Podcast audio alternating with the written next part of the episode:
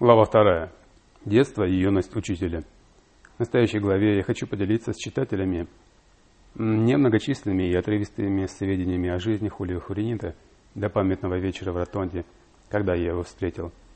Иногда учитель рассказывал мне отдельные эпизоды своих отроческих лет, и я попытаюсь их восстановить, чтобы все уверовали, что Хуринита не миф, не сказочный герой, а сын сахарозаводчика из Гуанахуаты Педро Луиса Хуринита. О происхождении учителя ходили всякие вздорные легенды.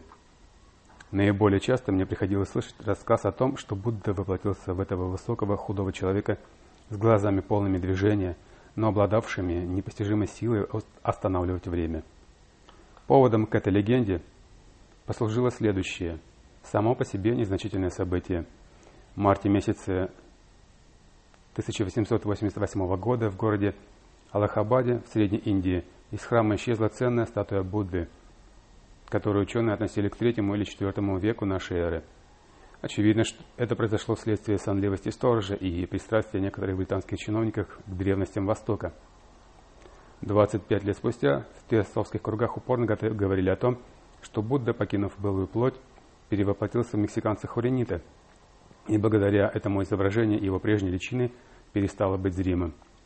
Легенда пользовалась таким успехом, что когда учитель когда-то как-то ночевал в мастерской одного русского поэта Теософа, разыгралась курьезная сцена. Ночью поэт в рубахе подкрался к спящему учителю и начал щупать его лицо. Застигнутый и слегка заподозренный в дурных намерениях, он объяснил, что искал на лбу Хуринита бородавку. Третий глаз – форменное отличие от воплощения Будды – эти и подобные им басни, разумеется, не заслуживают никакого доверия. Учитель родился 25 марта 1888 года в Мексике, в небольшом городе Гуанахуате, известном золотыми приисками. Он был крещен по обряду католической религии и получил имя, имена Хули, Хулио Мария Диего Пабло Ангелина. Я полагаю, что он был ребенком пытливым и неудобным. Так мне известно, что мальчиком пяти лет он отпилил пилой для хлеба голову котенка, желая опознать отличие смерти от жизни. Два года спустя, усомнившись в Богоматери и во многом ином, он прокрался в церковь, выпотрошил стаю Мадонны, сделанную из парчи, на каркасе и остался вполне удовлетворен опытом. В 16 лет он влюбился и стал глядеть на звезды и думать о вечности. Но, испытав как кое-какие временные услады, о звездах и вечности забыл – от девицы спешно удалился и раз навсегда потерял вкус к тому, что люди зовут любовью. К счастью, девушка вскоре утешилась и вышла замуж за подрядчика из Веракруса. Узнав об этом, Хуринита послал единственный отмеченный им в жизни женщине свободный свадебный подарок – мельхиоровый сервис на 12 персон. После всего он отправился искать золото в Эль-Оро, но не желая тратить времени, времени на работу, в приисках выпил кувшин крепкой пульки, вытащил солидный нож и перед толпой Возвращавшийся с работы шахтеров провел им по земле и сказал,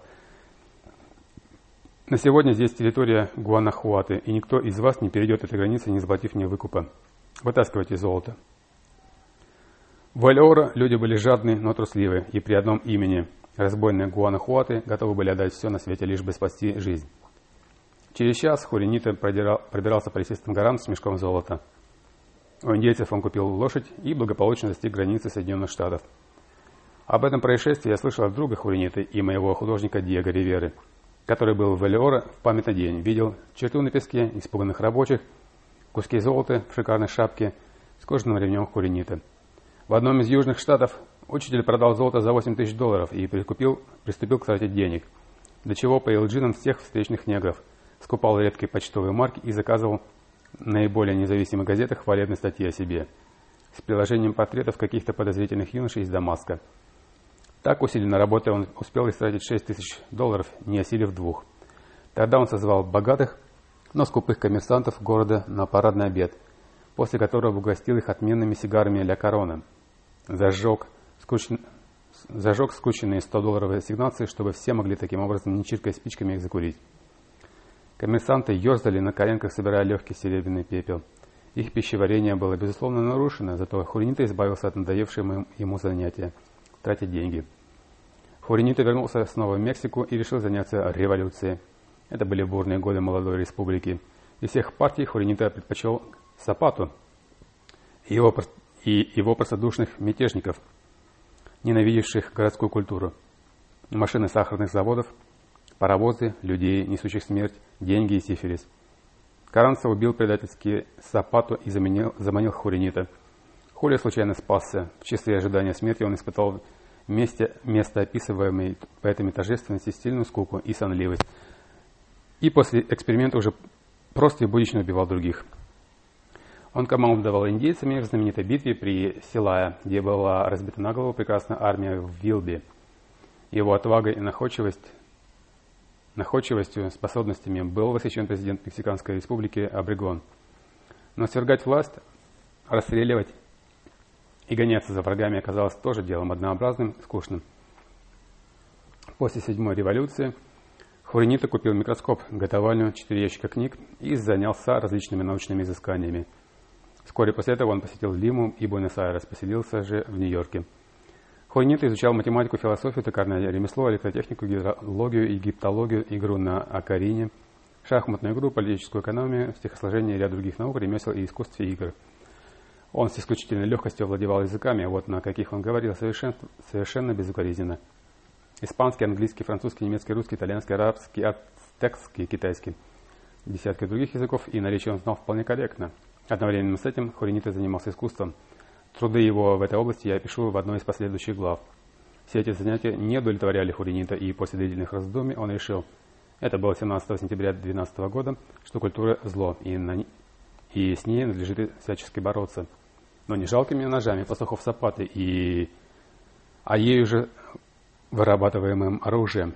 Надо не нападать на нее, но всячески холить язвы, расползающиеся и готовы пожрать ее полусгнившее тело. Таким образом, в этот день является дата постижения Хуринита своей миссии – быть великим провокатором. Начало его деятельности ознаменовалось неудачей. Хуринита был слишком молод, жизненно неопытен и одинок – он вздумал действовать наивным путем убеждения и организовал с помощью специальных аппаратов световые плакаты на ночном небе Нью-Йорка. Жители этого города хорошо помнят оригинальное начинание. Стирая звезды, горели величавым блеском письмена. Голодные есть еще филеет Бекасов, прославьте дары цивилизации и тому подобное. Все решили, что это реклама большого гастрономического магазина, но один бродяга-ирландец почему-то в первый же вечер кинул бомбу в роскошный ресторан «Бристоль». Ирландца посадили на электрический стол.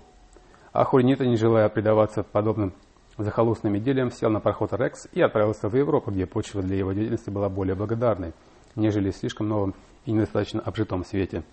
Через несколько месяцев после приезда Хуринита в Европу я, встретил его, я встретился с ним и стал его первым учеником. Вот все, что я знаю о первых 25 годах жизни учителя. Не хочется кончить эту главу словами любви к земле, родившей великого человека. Две страны будут читать далекое потом будут чтить далекое потомство, родину учителя Мексику и Россию, где он закончил свои дни и труды. Два города будут вечно манить к себе паломников. Маленький грязный Канатоп и далекая Гуанахуата. Россия и моя родина. Я никогда не был в Мексике, но я глубоко люблю этот священный для меня край. Я люблю городок на холме с домами, встающими уступами. Суровый голый, испещенный лишь кактусами и черными пятнами Кебра Плятас – на долю этого города выпадала честь быть колыбелью учителя. С глубоким уважением я повторяю имена людей, которых Хуринита знал в дни своей юности. Президента Бригона, выдающегося инженера Паники, художника Диего Ривьеру, поэта Моралеса и философа Вискуселоса.